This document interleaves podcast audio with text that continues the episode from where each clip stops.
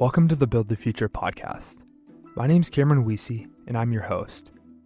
I've always been fascinated by the ideas and sentiment that drove American culture in the 1960s with the space race. A culture galvanized to dream about the possibilities of tomorrow. Whether it's food, transportation, cities, biology, or anything else, it was this cultural mindset rooted in optimism that the world tomorrow would be better than the world today. A mindset where people were compelled to build things, and I quote JFK, not because they were easy, but because they were hard. It's this desire to build and to dream that seems to have been lost, and something we're here to bring back.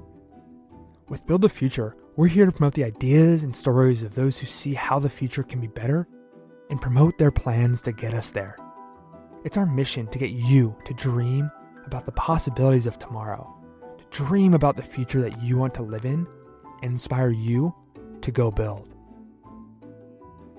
Today, we're talking with Dr. Anton Howes, the author of Arts and Minds How the Royal Society of Arts Changed a Nation. Dr. Howes has written extensively on the history of innovation and the role that the Royal Society has played in shaping invention in Great Britain. Furthermore, his research dives deep into why people become inventors and the institutions they create to promote invention even further. Let's jump right in. What's it been like for you since you published your book, gone on the speaking circuit? Like, what's the process of kind of sharing the vision of what you've been working on been been like?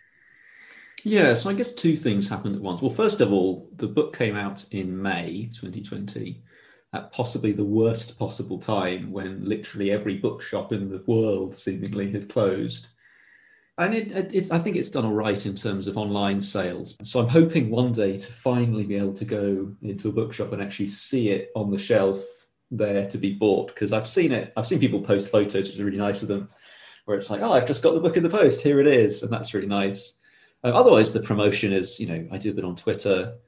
At the same time, I'm writing my second book, and so a lot of what I post on the Substack will be almost like first drafts of bits and pieces that I'm writing. Very often, I haven't written a Substack in a while, which is right now, actually, frankly. What I'll do is probably look at look over what I've just been writing in the draft and try to extract something, and then maybe I'll package it up in in a kind of more general way. Because obviously, when you're writing a book, you can assume that people already know what you're talking about, and you don't have to start things again and think about there being new readers who've never seen your work before. You need to explain stuff to them fresh with with a blog or with a sub with a newsletter. So there's always a bit of repackaging going on, but that's yeah, that's what it feels like. A lot of um, taking the kind of stuff I've already done and having to shift how it looks for different audiences, which is itself quite challenging, quite sometimes quite tiring, but you know tends to be rewarding. So, give me a, a high level overview of Arts and Minds, and then what's this next book you're working on? So, Arts and Minds is a history of quite an extraordinary organization called the Royal Society for the Encouragement of Arts, Manufactures and Commerce, founded in the 1750s. Essentially, um, a pro invention or pro innovation group society set up by inventors to promote invention. They felt that there was a lack there of the kind of the next step, taking stuff that we know or new discoveries in the sciences and actually applying them to useful ends, you know, increasing living standards, solving diseases, so on and so forth. So the Society of Arts starts off that way, and it's a kind of it's a well, it's, there's no there's nothing quite like it, which is always the challenge, and has been part of the problem actually. We're trying to sell a book about is that if no one's ever heard of it, really, uh, even though it's been around for 260 something years, it becomes a bit of a challenge because so, so what I call it is Britain's national improvement agency. So in terms of it being an improvement agency, it's in anything and everything. So in the first hundred years, it's prizes for non-patented inventions, for opening new trade routes, for planting trees, for solving all sorts of social problems, uh, even moral problems in some in some cases, in the mid 19th century, it becomes very much obsessed with exhibitions and the power of exhibitions to, to themselves promote invention and educate consumers and to raise people's tastes um, by exposing them to new things or showing them the things that they didn't even know that they wanted and, you know, kind of all of the effects that you get from that.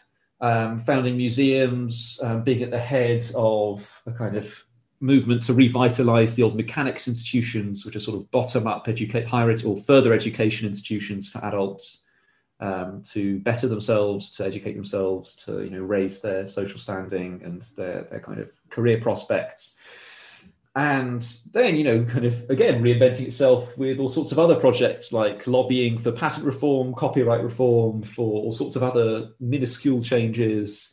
And in the 20th century, becoming a sort of pro beauty uh, organization in some ways. First of all, for the natural, or for the sorry, for the built environment. So architecturally speaking. Um, so the sort of thing it does is is constantly finds things to improve, find a solution, promote that solution. If that is if that solution is institutional, let that institution kind of go its own way and do its own things, and then start from scratch and try to find the next thing that they need to do. So it's a kind of it's a weird story. It has a it's a sort of almost social hidden social history with lots of reformers that nobody's ever heard of, or very few people have heard of. Um, so it's been quite an exciting thing to uncover that. Uh, so that's that's the RSA book. That's Arts and Minds. And then the second project, in a way, is is much broader, much older.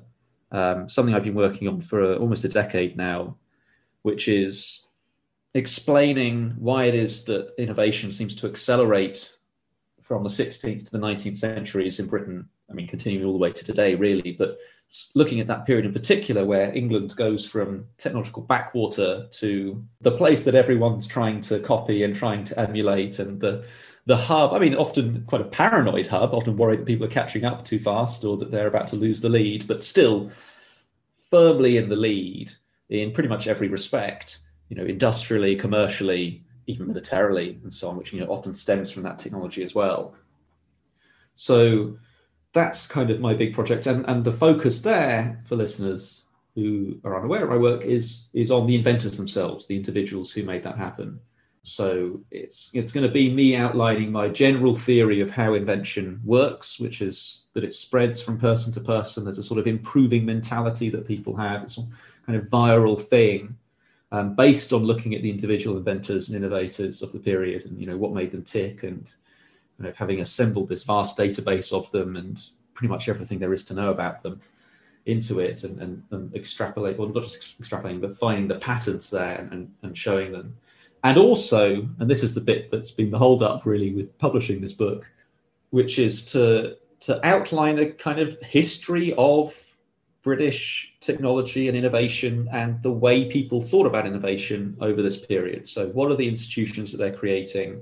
The evolution of the patent system, the evolution of how people, how the population conceives of innovation, how elites are thinking about innovation and how they involved with it. And so a kind of general sweeping, almost like a kind of intellectual history that you might write about an idea, but about invention, about improvement. What sort of future do you hope to help create as a result of this work? That's a great question. Uh, it's something I've been thinking a lot. I mean, actually, I originally got into this topic because of the applications and, and thinking about living standards and improvement and its importance. I mean, I would hope that in some way that this work will, by increasing people's understand or our understanding of how invention, how improvement works, uh, make it faster you know accelerate the acceleration. Because you know even if it means that we get 2030 living standards in 2025 that's a big deal for a lot of you know for potentially millions of people. Um, and means that we'll and also have 2035 living standards in 2030 you know it's it's a bit it, even a small acceleration or doing one's bit to to promote invention is i think uh, very important. So one thing i've found from my own work is that know, it's not just inventors promoting invention. You've also got evangelists or proselytizers for invention who are also extremely important. You know, Benjamin Franklin's famous as an inventor, but he's also famous, I think, as an intellectual promoting invention, promoting improvement. Um, has a much broader influence as a result of that, I think, than the spe- you know specifically inventing bifocals or or you know discovering certain properties of lightning and you know helping develop lightning rods and so on. So yeah, I think that sort of thing, and and finding lessons from the past. So looking at the way that people used to promote inventions, seeing what we can learn from that. Yeah, I want to just jumping back to Benjamin Franklin. I've, I've, through a couple of the other conversations you've had, I've gleaned there kind of like a few high level patterns with inventors and kind of invention in general. One of them being that most of these inventors are, are polymaths. Can you tell me about, uh, in the case of Benjamin Franklin, that's clearly the case. Can, can you tell me about some of the other patterns you've seen? Yeah, so polymaths is one. And polymaths, in this is not in the sense of some inventors are also poets, some of them are, but in the sense that if you're an inventor, you can improve multiple fields. So improvement is generalizable. It's universalizable. I'm not sure if that's a word, but it's something that you can apply to anything and everything. So I've got examples like um, the engineer William Fairbairn, when he first starts getting this improvement, improving itch, you know, his first thing that he tries to do isn't um, engineering, which I mean, he is trained as an engineer, but it's to try and reverse engineer the um, published love letters in a magazine because he has a crush on a girl in, in the village next door and he wants to figure out how to improve his love letter writing, you know. Um, so he, you know, he gets one magazine, reads it, then he frames his own reply and then looks at the published reply and then compares that with his own reply and tries to work out where it could be improved, how to how to make it slightly better. Um, so the other patterns, so polymathy is one. The other is that very often inventors are improving areas in which they have no prior experience or training. So, again, clergymen very often doing mechanical stuff, getting their hands dirty with agriculture, getting involved in medicine in despite you know no formal training there. And so what happens there, I think, is very often inventors can conceive of improvements, but they don't necessarily have the wherewithal to put them into effect. So they'll rely on experts, you know, in the same way that today, if you have an idea for a great new app, you don't necessarily code it yourself. You're still an inventor, but you might hire someone to put your vision into action. Yeah, so and so that's part of it is, is relying on others, but also very often inventors educating themselves um, to solve particular problems. And when your computer starts acting up and you know there's some kind of error what do you do? You go and find the solution to that specific error. You don't necessarily learn everything about computers to try and you know need formal training to solve a problem. I think invention is very similar because what's happening in the mind of an inventor is that they're identifying something as a problem, which isn't necessarily seen as a problem. They're seeing room for improvement, ways in which something could be optimized, um, becoming dissatisfied with a status quo in that way. And so once you identify a problem, it's then just solution searching, and that can be done to varying degrees, and there's all sorts of different strategies for that. Um, but the actual initial impetus behind it is, is this improving mentality. And so finally, well, actually, there's two more. Another pattern is that inventors uh, from all sorts of walks of life, you've got male, female, rich, poor, urban, rural, dissenter, Anglican, Catholic, you know, any background you can think of and that's certainly recognized, I think, more so today, but is, is something we perhaps take for granted, um, but I think isn't actually an obvious thing. Um, so the fact that pretty much anyone, including skilled, unskilled, right, as I just said, the fact that, that that's part of the event, uh, um, who become inventors, there's something interesting, I think, in that diversity, um, suggesting it's not something that's just purely skilled, it's not something that's reliant on some of those factors, but it's something that's happening in people's minds. And finally, that's the most important one of all, it's that people of the so the vast majority of the inventors who I've looked at, so just under 1500 of them, actually more now, these before they became inventors or before their first known improvements, they were they knew other inventors. This isn't people searching one another out, having invented and forming some club. It's that beforehand they, you know, bef- well, while they were still young, or, or sometimes they're older, but you know, before they were themselves inventing, they've come into contact with someone who has inspired them. Sometimes directly, face to face. I'm most commonly directly face to face. I think occasionally indirectly through text, you know, through written works. Um, though even in those cases, I suspect that the some the person giving them the book or recommending the book is maybe their connection. I just can't capture that in the historical record. So it's it's an inspiration effect, and so this improving mentality is spreading from person to person, and you can trace it back through the network effectively as a sort of genealogy. It seems like this is perhaps one of the the most important things. How do we get people inspired in inventing new things? What do you think helped shape and develop this culture in the in the era that you were that you're studying? Well, it's it's often the inventors themselves. Um, you know, inventors have always been around. I suspect the improving mentality is, I can't prove it either way, but I suspect it's been independently invented multiple times throughout human history. What's happening is that they're getting especially good at, at, proselytizing. So, in one way of putting it is that the mentality is becoming more viral. And I think that's often from the actions of the people who are doing it themselves. So maybe that's in some ways just they're getting more successful. And so they're becoming more visible. And so you can be more inspiring if you're more successful, right? I think a lot of it is also reframing themselves as somewhere in between the commoners and the aristocracy and the elite. So part of what happens in the 16th century is is sort of changing the meaning of expertise to be about capability, something that you can apply to anything in any situation rather than a very specific experience. So a great example would be navigation. If you're a if you're someone who knows the coast of France extremely well, that's experience, right? But if you're someone who knows how to use a compass and read the stars you may not know France very well, but you can maybe actually do all sorts of other kinds of navigation, including exploration. Um, and you can apply it to other coastlines in addition to those ones. So, so the, the way experience is defined changes.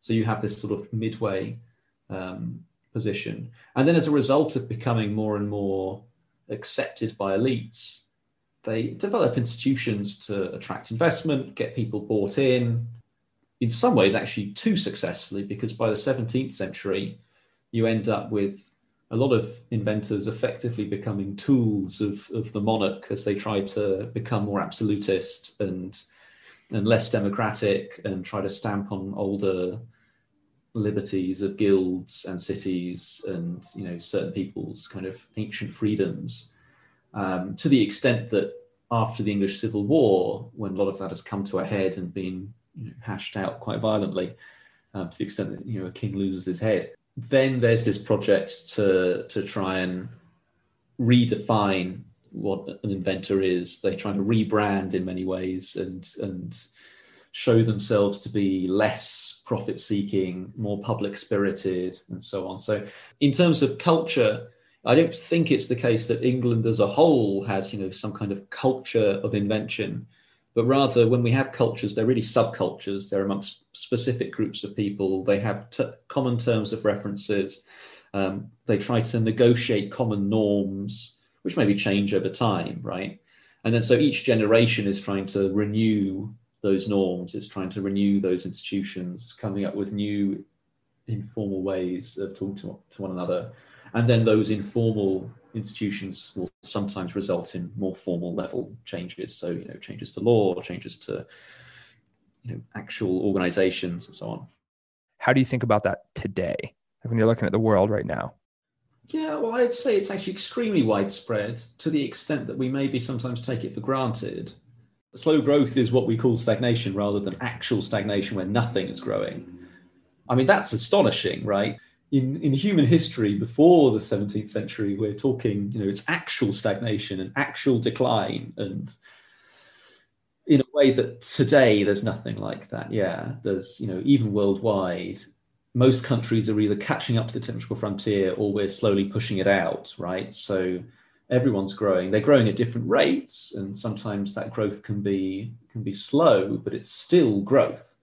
Um, there's still improvement. And even then, I suspect we're mismeasuring or undercounting some of that growth with the more traditional methods. Um, you know, GDP per capita is, is a decent proxy, but it, I think it radically underestimates things, especially because, I mean, in a very simple way, for it to be real GDP per capita, that is, you know, accounting for inflation, you have you have a basket of goods that changes in price. The problem is that basket of goods keeps getting re-rated because of quality improvements or we add stuff to it, right? So it's like, you know, if we use the current basket of goods, then we somehow have to put in televisions in the 1550s, and that makes no sense, right? Whereas today, it's like part of common cons- consumption for people with a certain number of people every year to have televisions and to pay for these things. Or the same with the internet, right? It's, it's a, it's practically utility. Whereas we can measure things like light and, you know, um, heat and things like that, I suppose, going back, but we don't do it in quite the same way either So if we actually took into account those cost changes, that would be even more dramatic, I think. I mean, just to give you a, kind of a very easily understood example, as a proportion of our incomes, we we spend ex- historically very very little on food, um, despite the fact that the food that we buy is almost unimaginably more diverse than it was in you know, 17th, 18th centuries. Uh, but that's not captured by the figures in, in quite the same way, I don't think.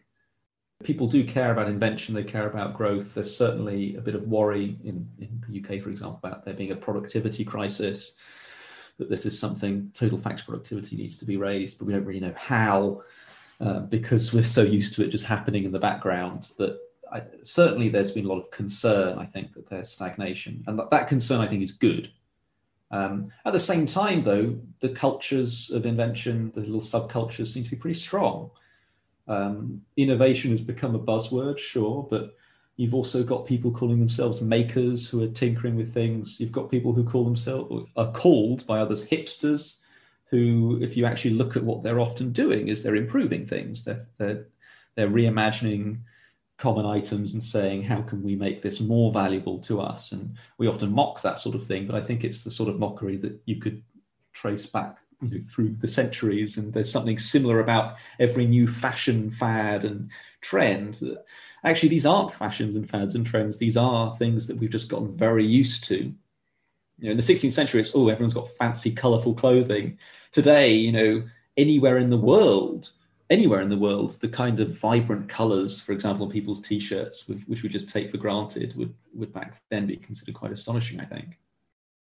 I'd love to have you kind of elaborate a little bit on, on more of kind of how you view these dominant narratives and how they how they kind of shape shape our perspectives and and how we in kind of how they play with with innovation and invention. Yeah, so I think there's a role for what I like to call useful myths. You know that just because something's not true doesn't mean that it's not good to believe it. Um, there's actually there might be some use to it in the same way that I imagined that maybe religion played this kind of role in trying to make sure that everyone wasn't just going around murdering everyone else. If you thought it was a sin, that's actually a useful belief for everyone to have. I suspect that yes, I suspect that this is something about the stagnation thesis where the fact that we're worried about it, even if it's not actually a true worry or there's, there's no basis for it, is good because it's getting us talking about this and thinking about this. There's something separate going on, I think, with progress studies. I know it's partly spurred by that conversation, but there's another kind of phenomenon there, which is sort of almost like a lightning rod in some ways, is that certain things or actions or articles can often have this effect where they attract a lot of people doing already doing this kind of stuff, but gets them to talk about it in, in, in a new way or just have a label for themselves. You know, we see this in politics all the time, like think deplorables or whatever. It's like it allows people to it gives people a word for something that they already had implicitly but they had, didn't have something explicitly i think you know progress studies is has been like that for you know for a lot of my own work um, someone like jason crawford for example you know, is he a historian of technology? Is he a technologist? Is he, you know, what is he? Progress studies. Oh, that kind of that works. You know, that there's a definition there. You know, I call myself a historian of invention, which I still usually go by, but I think a lot of people probably associate my name with progress studies in to some degree as well. So what's useful there is, you know, it comes with an audience of its own, it comes with expectations of its own in terms of we know what debates we're going to be having if we use the term progress studies. I think that people who are in the progress studies movement, there's an implicit understanding that progress is or can be at least good. Um, so there's not we're not going to have that debate, or there's you know there's a few implicit um, assumptions there. Maybe some of that needs to be made more explicit, actually, um, for for it to kind of last a bit longer. I don't know. That's I've been in a few conversations with people about whether or not that's the case. Um, certainly, maybe movements need their gardening and kind of maintenance in, in that way, and, and I'm, I'm still uncertain about where where that term is going because you know even just through entryism it could change completely, right? In terms of how people start using it, if if if people start having particular kinds of conversations um, while using the, the label. Uh, so yeah, I'm uncertain about where that's going. But yeah, so useful myths, I think, is is part of it. I guess one of my projects um, increasingly has been that I think there are certain ways we talk about invention that are harmful to invention. I've been looking at this with film, in particular, depictions of invention film, um, which I think are part of the a general zeitgeist where you know people when they think of invention they have the eureka moment. There's the light bulb or there's almost divine inspiration going on or there's this idea of the the genius inventor.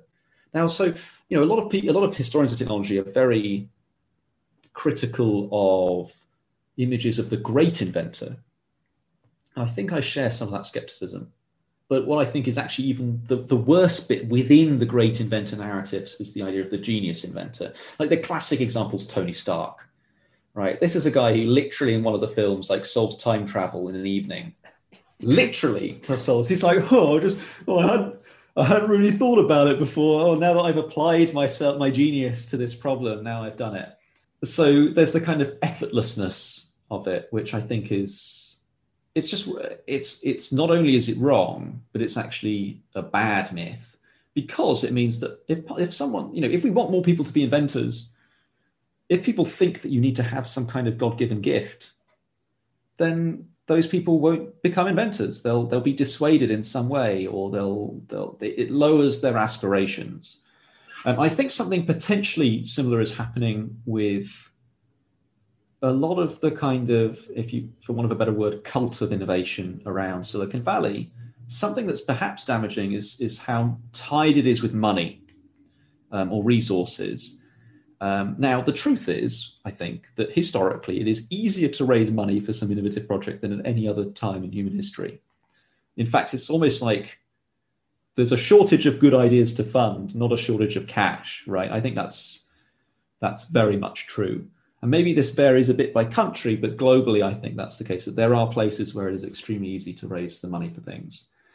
But at the same time, we I think we do want more people doing the kind of low scale, cheaper, just in the garage, in the guard, down the garden shed kind of invention, improving their everyday lives, improving, you know, if you're a restaurant owner, making sure your restaurant is the best on the street, the best in the city, you know, we've got, or I think we've got a lot of these subcultures because the improving mentality has become so endemic that a lot of people don't even consider themselves inventors, but they are because they're constantly improving things. I mean, just I mean, just actually, restaurants is a great example. In the 1960s in Britain, restaurants were meant to be terrible. Like Britain still has a reputation for bad food, even though London's probably one of the culinary capitals of the world now. It still hasn't shaken this reputation. And that reputation was changed by a few individuals who made it their mission to improve the quality of eating out. And, and then that kind of through emulation and competition and people wanting to outdo one another and kind of it naturally resulted in, well, not naturally, it purposely resulted in a, a general standard raising throughout throughout the city and now you know increasingly throughout the country i guess abroad as well. So yeah this is this is i think this kind of what we need i think is a sort of cult of marginal improvement a cult of optimization rather than a cult of the the great inventor. Um, and then you know obviously celebrate the successes of people who who implement these things um, but I guess you know I don't I don't want the great inventor to be the rich inventor or the one with all the resources. I want it to be the person who's made significant and celebrate. There's something to write home about in terms of the kind of improvements that they've made.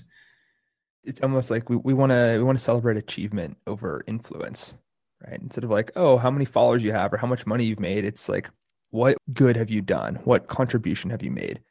Yeah, but I mean, there's even a risk with that though. So a lot of my favorite inventors are quite marginal improvers in a particular industry that actually, as a result of other people's improvements, has become smaller and smaller, right? So this is the thing I've been calling the paradox of progress, which is that as the economy grows, each part of the economy becomes narrower and narrower proportional to the whole.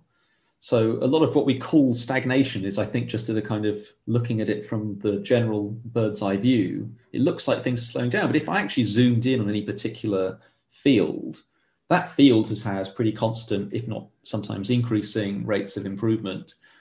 It's just that as it improves, it gets lar- it it gets a bit larger, but other fields get larger. Other new fields are invented that then, you know, so proportionally things get smaller. In the same, so you know, agriculture used to be easily over half the half of GDP. Agriculture now is more valuable than ever before, even in the service economies. Right, we actually produce more food and of greater variety and greater value than we did before, but it's now less than 1% of the of our economies because the other bits grew even faster because it freed up resources for those things same with manufacturing. We think that manufacturing has declined in the us and the uk nonsense. If you actually look at the figures and trace it back to world war ii like wow we actually produce way more or at least stuff of more value than we did before. We're spending much more on these things and, and, and people are buying much more of these things than at any other point. But we've become so efficient at it that hardly anyone's employed in doing it. Yeah, I mean, this is also partly why I think there probably is is a need for a new great exhibition of 1851 or a kind of old school world fair. Obviously, the World's Fair is still going, but an old school World's Fair is to just to expose people to this. You know, like if I told you, right, that people are literally using mech suits in factories all the time you'd be like, oh, what? I thought that was just in movies. No, I mean, it's this commonplace stuff that people have augmented strength and they're lifting ridiculously heavy loads wearing these suits. Like that technology has existed for years. You know, when we think about exhibitions and world's fairs and the relevance that they may have today, there seems to be one of the challenges, kind of the role that the media has played in our inability to kind of all get focused on the same thing. Well, I don't think it's a media problem. I think if anything, they got loads of support. You know, you've got you know the Garden Gnomes Association is coming up with an industry year display, and there's a there's a service in St Paul's Cathedral, and with uh, talking about industry and all the unions involved, the small business associations, the big business associations, they're all supportive, and they have lots of teachers partaking in industry related things and having people go to factory kids going to factory floors. So the big thing that comes away from it is a lot of schools do end up with connections with with businesses uh, i mean i remember myself once going to i think some plastics manufacturer or something. Got to design like a chess piece and a little competition amongst the kids and our little chess piece got made and you could see the machinery cutting it out. But that's it right? There's no that's not like it inspired me to go and become a you know go into industry. The fact that i didn't suggests that it had basically no impact at all. So there's this attempt. Media did talk about it i guess a bit and you do get all of this kind of civil society support, but you it lacked the lightning rod, right? It lacked the focal point. It was meant to be the TV show, which could have been huge, right? But it never happened for industry. It never happened for invention. Um, so I think, yeah, it, it, you need that focal point. That I think needs to be. We need more things like that progress studies article, where it kind of gets people to rally around something. When you think back to the the Great Exhibition, what do you think people miss about the role that that played? Because we all look back like, oh yeah, the World's Fair, oh the Great Exhibition. Like, what what are we missing? A few things. So I think the World's Fairs today are very much, generally speaking, there are a few exceptions to this, but generally speaking, they're a bit like national branding exercises for big countries. I mean, it's all state led. Like a lot of states who've signed up, it's all governed by international treaties and you know it's a very bureaucratic thing and yes they're big events they get tens of millions of people along to them the kind of displays we're seeing are the sort of PR gloss of different countries that are exhibiting. Whereas the, ex- the original exhibitions, they had a particular purpose which was oriented around industry. It, one way of thinking, in fact, the Olympics in some ways are inspired by the exhibitions, not the other way around. These are competitions of industry, right? So countries, different businesses are sending in their best and saying, we want to win this. And they have a sort of prize system, right? There are medals handed out. And I don't think it should be reported in quite the same way as the Olympics. Like, you know, I can't imagine it being televised like, oh, we're going to look at the, the different uh, textile machinery, textile machines and see which gets the gold. But this year, maybe that's going a bit far, but it should have that kind of thing at, at its, at its root.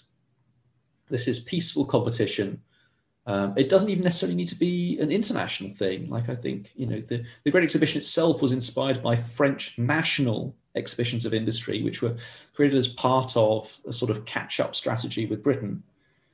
So sending the best from all over over France, um, and occasionally some international things, and you know, trying to work out what is the best of technology that they currently have. Can they outdo last the previous one from a few years ago, and have this almost sort of audit of, of industry before we have the statistics that just tell us automatically what, or you know, after a bit of collection, what what exactly is, is going on. You know, so before GDP statistics, you'd use the exhibitions to look at the productive capacity of, of a nation, of companies, of a people, I suppose. And, and that has all sorts of effects. Like it has this pro invention effect because it excites emulation. It, it gets people to see what the best is and then to try and do that as well. In the same way that, I mean, we see this in, in market economies anyway, right? That when Starbucks comes along, if you're a small coffee shop, you need to exceed Starbucks, right?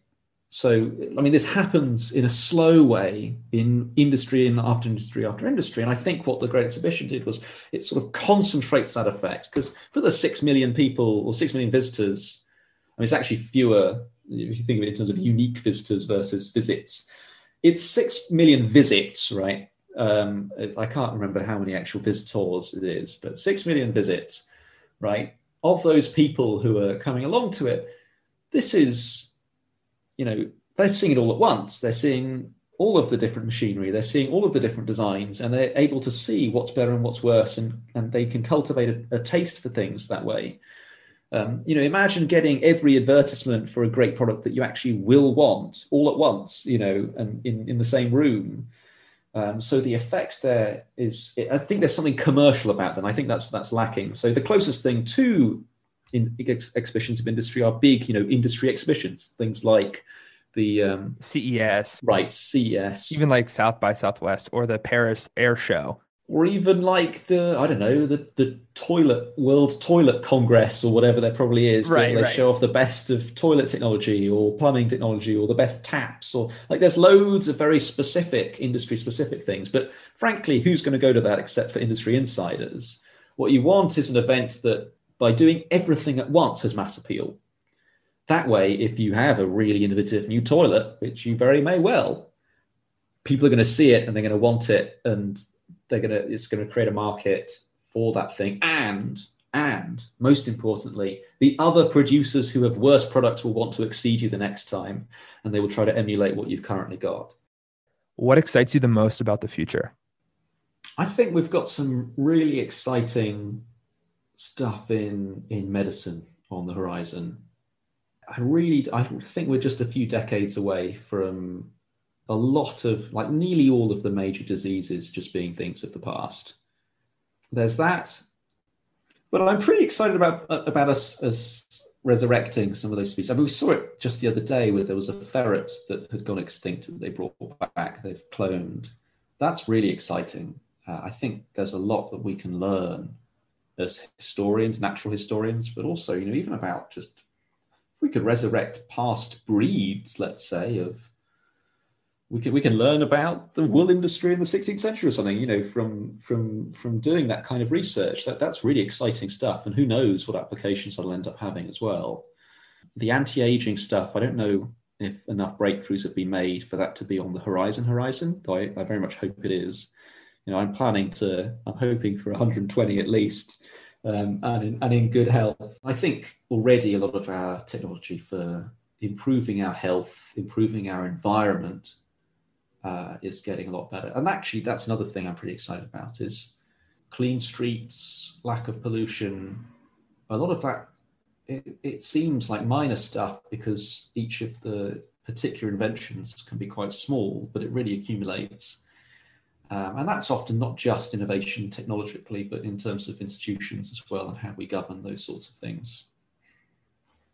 I, am curious, like how you think about Elon Musk. He's like our, you know, demigod right now, saving the planet, if you will. But in a way, like he is making invention and progress and technology more accessible, and he's he's serving as a role model to a lot of kids. But he's also like fairly inaccessible as well. It's like, oh, he's this lone lone genius. How do you think about the balance of those two things with someone like Elon Musk? No, I'm not talking about the real Elon. I'm talking about the cult of Elon, right? As a role model, I think there's some interesting positives. He's self-taught. I think that makes him more accessible. But on the other hand, there's the kind of Tony Stark genius vibe, which is inaccessible. He's successful, which is accessible because people, well, it, it's good because people are motivated to, you know, if he can become rich, I can become rich too. Uh, but at the other hand, well, how am I supposed to do space stuff? How am I how am I supposed to get billions to to do this? Or maybe you need certain connections or relationships, or you know, a great degree of luck to be able to you know work on those same problems. So there's there's some good things in the narrative there that I think are worth stressing uh, versus some of these negative things where I think you know the ideal right is I guess someone who is self-taught, so very accessible, who has made money but has come from maybe a very extremely poor background um, where it's clear how the money has been made in a way where and maybe where they're very clearly not a genius and they it's it's you can show that it's through incremental improvements. Yeah so i think you know this is why i mean that i think we need a cult of incremental improvement or of cult of incrementalism. Thanks for joining us for this episode of the build the future podcast. If you're building and want to get support want to hear about certain topics or hear from certain people shoot us over an email to hello at buildthefuturepodcast.com or follow me, Cameron, on Twitter at Cam Weesey, and we'll see what we can make happen. That's it from us. Until next time, go build.